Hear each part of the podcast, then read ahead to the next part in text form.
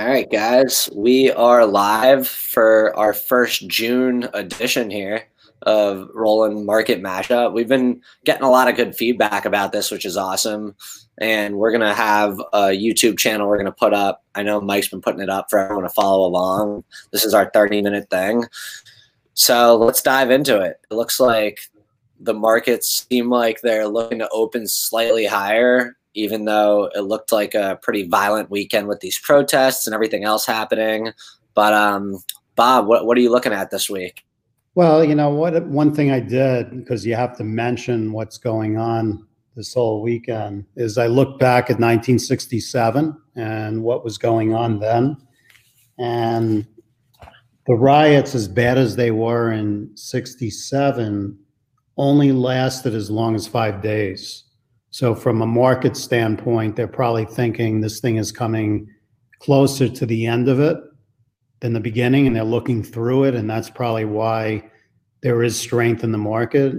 Um, the other thing is there were 85 people killed in the 67 uh, riots, and I think the number of people killed so far has been a handful. I don't even know if it's that high. So as bad as this seems, it's not nearly as bad as it was in 67. What did you make of uh, Trump's comments to kind of close out the day on Friday? Because it seemed like, you know, the market was almost on pause until Trump had his speech. I thought it was really short and calculated. And I think people yeah. were expecting it to draw out. And I was expecting that purposely so shit didn't hit the bed. That's why he refrained from getting all hard on China going into a weekend. That would have just led to a sell off for no reason. You know, basically, I, I noticed that um, was later than it was supposed to be. I would imagine there were a lot of internal back and forth on how far you should go on this thing. And at the end, they didn't go as far as the market thought they would. It seemed pointless, the whole press conference. And last night in Hong Kong, Hong Kong and China were up pretty large based on the fact that we're not doing as much as what was anticipated. So, yeah, you can only go so far with the whole stance on a trade war with what's happened with this shutdown. I think it changes how hard you can actually play ball. I guess the question is, you know, do we actually believe that not much is going to really happen or do we just look at this as them trying to in a way stabilize the markets? Because i saw china already is looking to kind of retaliate. They're uh, halting some of the us farm imports as like their first form of retaliation. Right. And you know it looked like china and iran were making a complete mockery of our country on social media all weekend with the violent protesters and all that stuff. So it seems like on the surface, there's this narrative that's trying to keep things high and make it seem like there's not a conflict. But when you really dive into it, to me, it feels like this is the beginning of a domino effect. And I'm looking to be a little bit less all in as aggressive and aggressive as I was leading up to this point. I want to make sure I'm set up with enough cash positions where if there is a correction because of this, I'm ready for it. Yeah, and you know, one thing we did not talk about last week is the end of the month and the beginning of the month. And there's always a lot of money that moves around in the market towards the end of the month and in the beginning. Um, and that's always something to consider. And usually at the beginning of the month, uh, there's a lot of money that goes into uh, mutual funds because of pensions, and uh, companies are always putting money into the uh, the market, and a lot of it takes place in the beginning of the month. So that could be one of the cross currents, at least early in this week, to put a bid on the market when you might think so it would be lower. So you're you're basically implying that even though this looks like it could be a potential sell-off coming up, possibly the first few days of June, the market's going to go higher simply because mutual funds are eating up stock and that's well, going to make you know, the market go up. It doesn't have to go higher. It's just another positive that's in the background that puts a bid on the market. That doesn't mean it couldn't be down 500 points, but there's a buyer there that's uh, might not be there in the middle of the month. And I do think even with as bad as these protests are, obviously it's a short term thing. It's not like in my we're not about to be a civil war, we're not about to have anarchy in the streets as much as it looks like that might be the direction this is going. This is going to be a short term thing. And it almost seems like the states reopening and the whole entire world starting to reopen is still overpowering the market narrative because that is yeah. what is going to ultimately get oil back on track, get the banks back on track, and just make companies back to doing business again. So that's, I think, uh, one way of looking at it for sure. Yeah, I mean, the, the comparisons week to week are going to look phenomenal as things open because everything was closed down. And uh, people are looking at percentages that look phenomenal until you see how much they're down from a year ago. But, you know, mm-hmm you know, travel is up huge in the last three weeks, but big deal. It's still down 80 something percent from where it was. So um, it's peculiar how the whole thing is looking. Then I think it's also important to acknowledge that the travel stocks and a lot of the stocks that have bounced back in that sector are still so massively far off their highs and when you look at people right now that are really bearish on the market and they're painting this picture like the market's run too high and needs to go the other way, this is ridiculous. At the end of the day, there's certain stocks that run hot and there's certain sectors that have been left. Yeah, they're the, exactly the technology stocks and the drug treatment stocks really and obviously the stimulus and all the liquidity that's pumping in the market. But at the end of the day, there are a lot of companies that are not running hot. And if you're stuck in the wrong names, it's been a bloodbath the last few months, even with a short recovery over the last week of these travel stocks. That's where I keep thinking, looking at these people who like seem outraged that the market ticks higher, because there's clearly a lot of people right now that are short the market. You could just tell when you're on Twitter, the narrative, how angry people are that the market continues to go higher. And to me, it's still there's such a gap of stocks that are going higher and ones that are stuck in neutral that you know if you owned a few months ago, you're you're down so much money on them. Yeah, I mean you're absolutely right. You look at the bank stocks, the travel stocks; they've all yes gone gone up recently, but if you look at the charts, they're far far from their highs, much closer to their lows than their highs. So. Yeah. Um, you know, people look at the Dow made up of 30 stocks. That's not enough to give you a good, you know, feeling for what's really going on in the market. Even the S&P 500 is so mixed. The, you know, one end looks phenomenal and the other end is horrendous.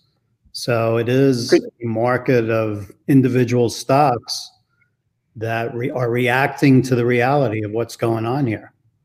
So have you ever do you ever remember a time where it's been like this, where the market, based on the dialogue and everything happening in the world, seems like it should go way lower, but there's like a separation in stocks that are going higher and other ones that are going lower to the point where it's dragging the market up, even though if you're caught in the wrong names, you're not feeling that effect at all.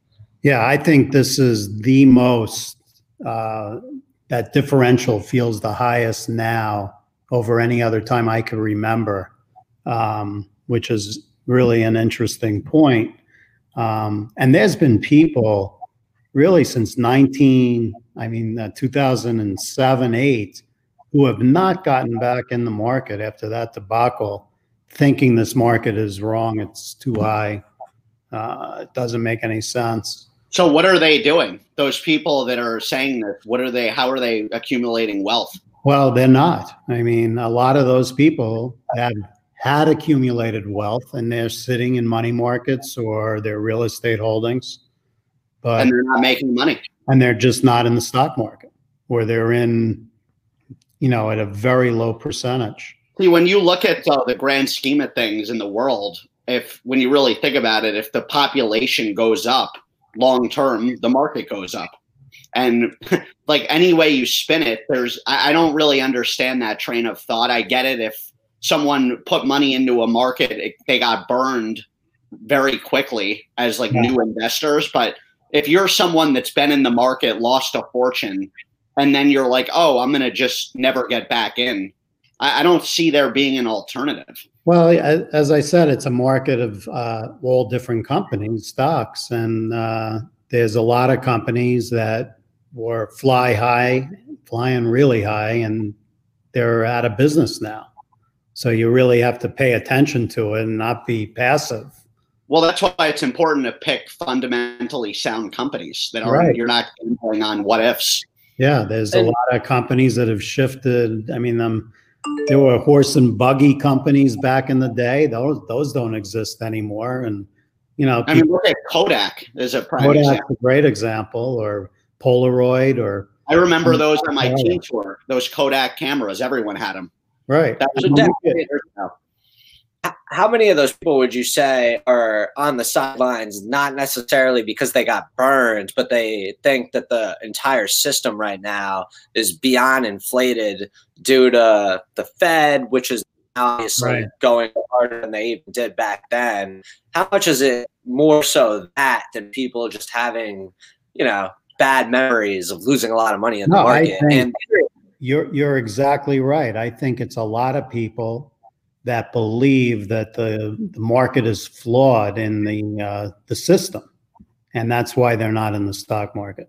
They're absolutely concerned that inflation is in the system, even though you're not seeing it uh, on day to day basis.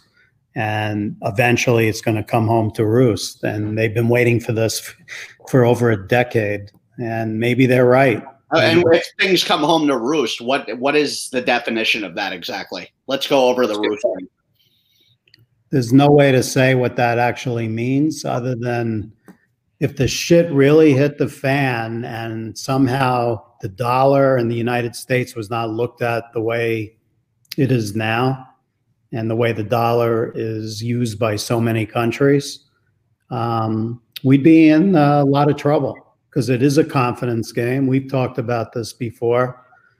And um, the dollar being where it is is totally based on confidence. And since we are printing money at unbelievable rates, especially now, there is this outside chance that confidence in the dollar disappears and know, it slowly erodes. And over time, a dollar today could be worth 10 cents tomorrow. You know, you so is there a situation and that could happen? Hmm? So let me ask you, is there a, an occurrence that can happen where that happens, but at the same time, equity stocks continue to go higher and you have the dollar collapsing, but at the same time, if you're in equity stocks, they go higher. Only to a certain extent. I mean, if you look at Venezuela, which is a good example of a country that the their uh, currency just completely collapsed and their stock market's going up, it's not keeping up with the amount that the uh, their currency is going down. So even though the market will go up, yeah, it's not relative it, at all. It's not going to. It won't help them. So the market does not act well with inflation. Never has. I've seen them load up on more Bitcoin. Not to dwell on this, but I've seen um, images circulate the internet of like trash cans filled with Venezuela currency just because it's worthless now, and it's like literally yeah, I mean, it's, yeah, it's, it's what people think it is. It's a piece of paper. So, Look, if, that, if that happens here, you you know that's when you basically would have anarchy. You know, little bits of what you're seeing over the last few that's, days. That's we're heading to Byron Udell's compound and just living there long term. But I mean, what's a really quick argument of why that would not happen? It, it's absolutely totally based on confidence in the dollar that most people have and will continue to have.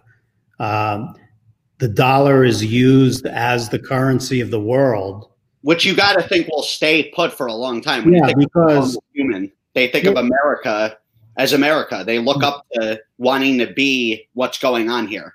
Not we're not talking about the governments here. I'm talking about the people in these countries. So, what would it actually take to make the confidence of the US dollar plummet?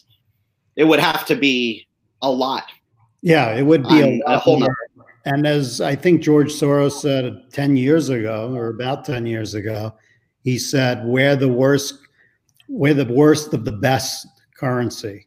In other words, all the currencies are screwed up in the That's whole That's a great world. way of saying it. There's nothing uh, that even comes close when you think about it. Like if you right. talk to someone in Germany or Australia, what what would they even compare to the dollar? Nothing.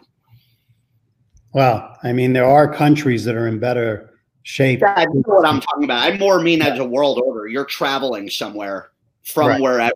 What are you using? Mm-hmm. A U.S. dollar. Yeah. So, no, so are there? So are there certain stocks or sectors you guys are keeping an eye on this week, or even this morning as the market opens? Definitely. I'm gonna. I think DraftKings is going higher. I was watching their chart a bit this weekend. I'm gonna be getting aggressive on that uh, at some point today or tomorrow. I think with sports reopening, you're you're already seeing like if you look at a lot of their shareholders, it reminds me of Tesla in the early days with their loyal, just you know, people like yourself, Dan, where it's oh man, it's DraftKings. And I'm getting that same sentiment here that I got with Tesla early on with that brand, where and it's just going to take on a life of its own now with sports reopening and people just wanting to gamble on anything.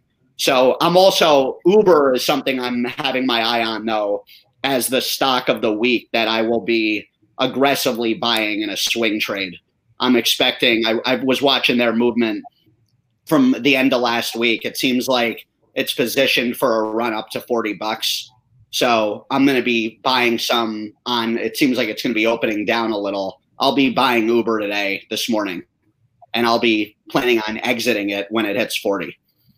And is that just you kind of looking at the chart and seeing that there might be a swing opportunity, or what? talk us through why you've it? Yeah, there seems to be some bullish patterns developing there, where it, it just seems like it's heading into a breakout.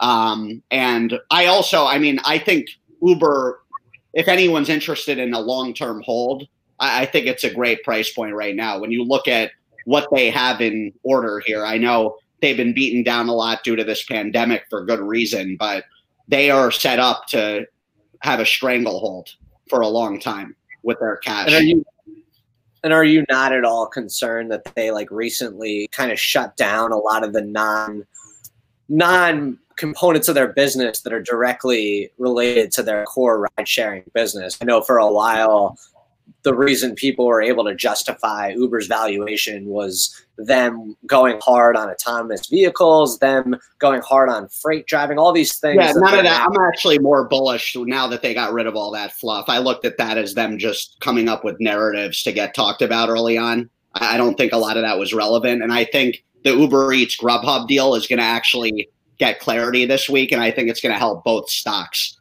So I, I think those things and just the, the sentiment of things are starting to open back up. People need to get places. And I, I just like Uber heading into this next stretch in the summer. So I'll be that's the, I also like Boeing. I'm going to be buying more Boeing here because I, I really think that's on its way up to another level to the 170, 180 range. And I know it, it went back down a bit later last week. And I'm going to be taking advantage of that weakness and leveling up again on that to get my average my average price point on my average entry point on Boeing is at 249 right now. I've been working it down and I'm looking at this as an advantage to even that out a bit more. And you're not concerned that possibly a rotation out of the travel stocks will hit Boeing hard if no, that happens? No, because Boeing, keep in mind, half of it is defense. And I, I think that they're set up now. I, I think the, the bad news and the travel end of that has been beaten down already enough. I've been monitoring them a lot every day. I, I think their downside's very limited at this point. I don't see them having much left. Bob, what about you? Well, you know, I think the retail stocks will probably get hit a little bit early this week off of this rioting because obviously it's affected uh, downtowns everywhere. Um, Apple even announced that they're going to shut a few of their stores that were reopening. Um, but that's a short term event. Jeff, our your you know the third brother here, mentioned the glass stocks as maybe being something to buy today. I don't know if there's that. I don't even know which stocks are the glass stocks, but glass they're up today. What's up? Glass. He Anything. means like to replace doors and windows because right. there's so much battering that's been done. Yeah.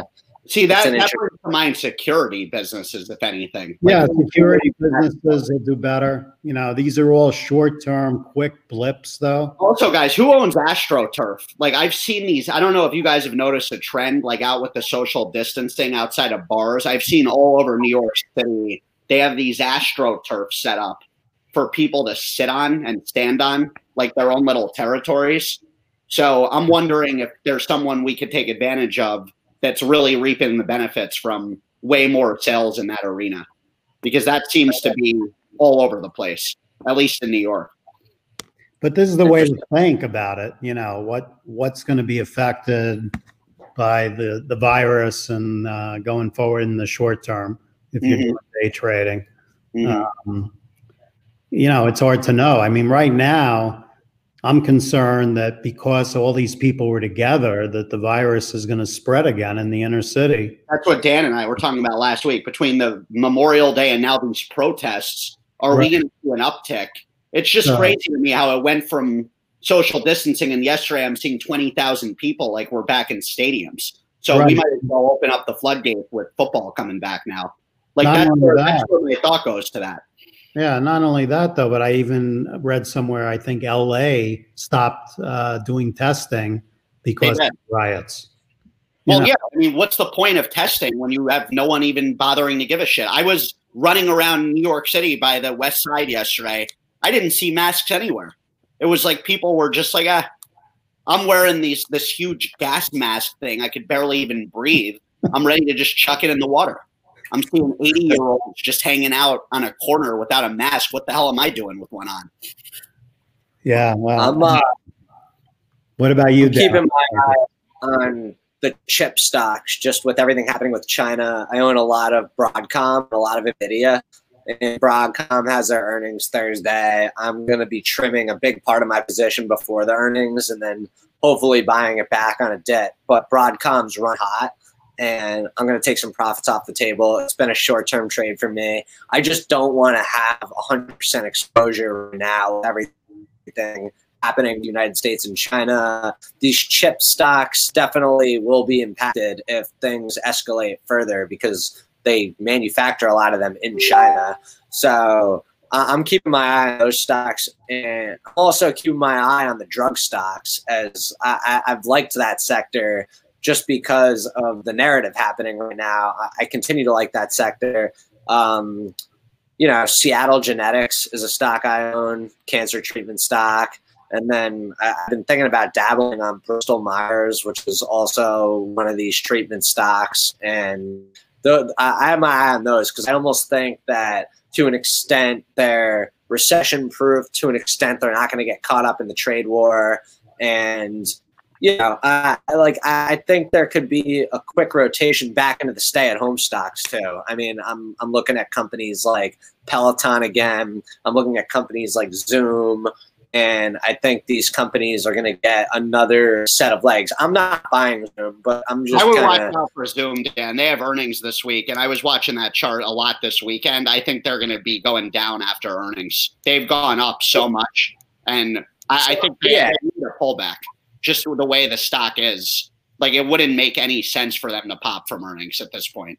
So the one thing I heard interesting about Zoom was somebody was saying basically to look at Zoom as a market cap story, not an earnings story, and there could be some short term volatility with their earnings. And again, I'm staying away from Zoom because I think it's a competitive space. But saying that, if you look at them from a market a market cap story side of things, and that's it, there's a bullish case for them because it's become such a household name that you can see how they could be worth way more than the 50 to 60 billion market cap that they're at right now. Well, so that, that, would be the.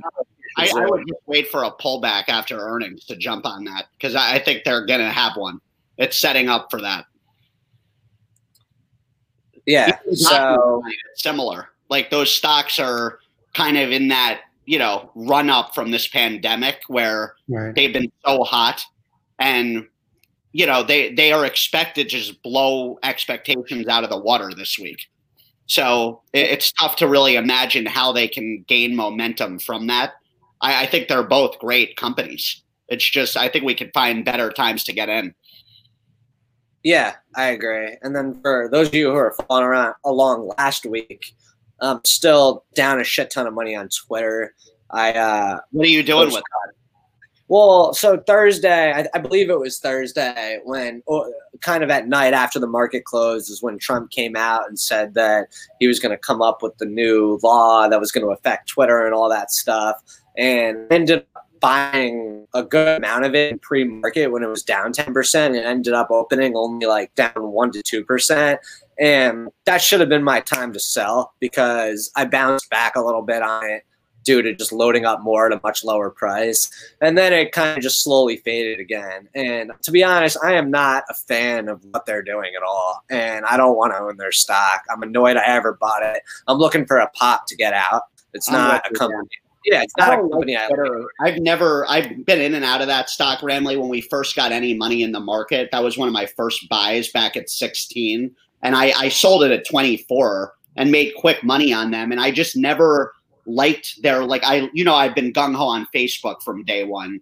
I never liked Twitter's advertising model. I, I feel like they've left so much on the table. And I still am waiting for them to do something different. It seems like Jack Dorsey is just caught up with other stuff. Like I just feel like if he actually put his bandwidth a bit more into Twitter, we could see some way more great things because he has it in him. He's just caught up with Square, with the future of crypto. I, I don't know. I, I, feel like their leadership is just out of whack, and it, it's really affected their long term outlook because it's still they need yeah. to be rolled up. I think by somebody else that could put them to better use.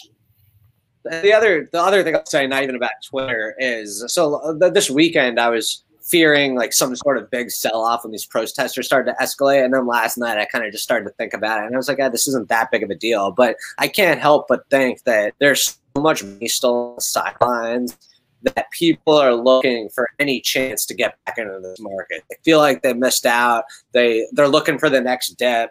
So part of me thinks if there is a sell-off, it could be pretty short-lived because I think there's a lot of big money on the sidelines, and FOMO I is think there's bigger than ever, right? We're, we live in a FOMO world more than ever before. Yeah. Social media has done that. Insta stories. That's the world we're in. So any you're dead on about that. I think people are. I've even talked to friends who sold off back in March who are like, "Oh man, I need to get back in this thing." So that's the worst feeling in the world when you're constantly not able to get in that door where it's like, hey, man, what's up? Oh, two more people have to come out. So I think you're spot on. People are kind of just waiting for like any red to just jump in, and it really hasn't been there. One of those bad days. But this might Yeah. be a good day to wait for some small sell off before Yeah. doing anything aggressive. Um, I I'm think defense stocks make a lot of sense. Defense meaning like the drug stocks or uh, you know maybe the utilities, something I'm really Boeing this week. I think they're going to have a strong week. I really do. well. Boeing, Yeah, has too, so it you know may have to consolidate around here. It doesn't have to go down, but it doesn't have to go straight up either. So So we got our last couple minutes here. Let's uh let's do picks of the day, starting with you, Bob. Um, I'm just, I think I'll stick with like a drug stock, maybe a Bristol Myers or BMY or Glaxo. Um, was Glaxo GSK and um, Merck and Marquet. Mike. I'm going to be looking at adding to my Peloton position this morning. I uh, I got in at a good entry point two weeks ago, and I, I, I like where your head's at, Dan, with the stay-at-home stocks, and I just think those guys are they've been very clever setting up for post-pandemic. And uh, like I said, Uber is another one I have my eye on, as well as DraftKings. I plan on playing all three of those aggressively today. Gotcha. And yeah, I'm uh I kind of agree with you, Bob, with the with the drug stocks. Um I have a big position in Seattle Genetics. I'm going to keep that. And I'm also looking to buy some Bristol Myers. I don't know if I'm going to do it today. I'm looking for some sort of pullback, but that's it. Um, Yeah, let's how see about what happens. Alcoa? Hmm? What was that? Alcoa? He's fading. Alcoa. Oh, Alcoa. Well, I mean, Alcoa is a deep cyclical. I like, you know, I like the way it looked on the chart last week. It's got to prove to me that it has legs, though. It, w- I think it's trading around the same as it was Well, trading let's for. what add some legs here. I want to get paid on that thing. All right. Take some Let's time. make 9 a.m. guys. Make some money today. Have a good one, guys. Thanks for watching. Is it off?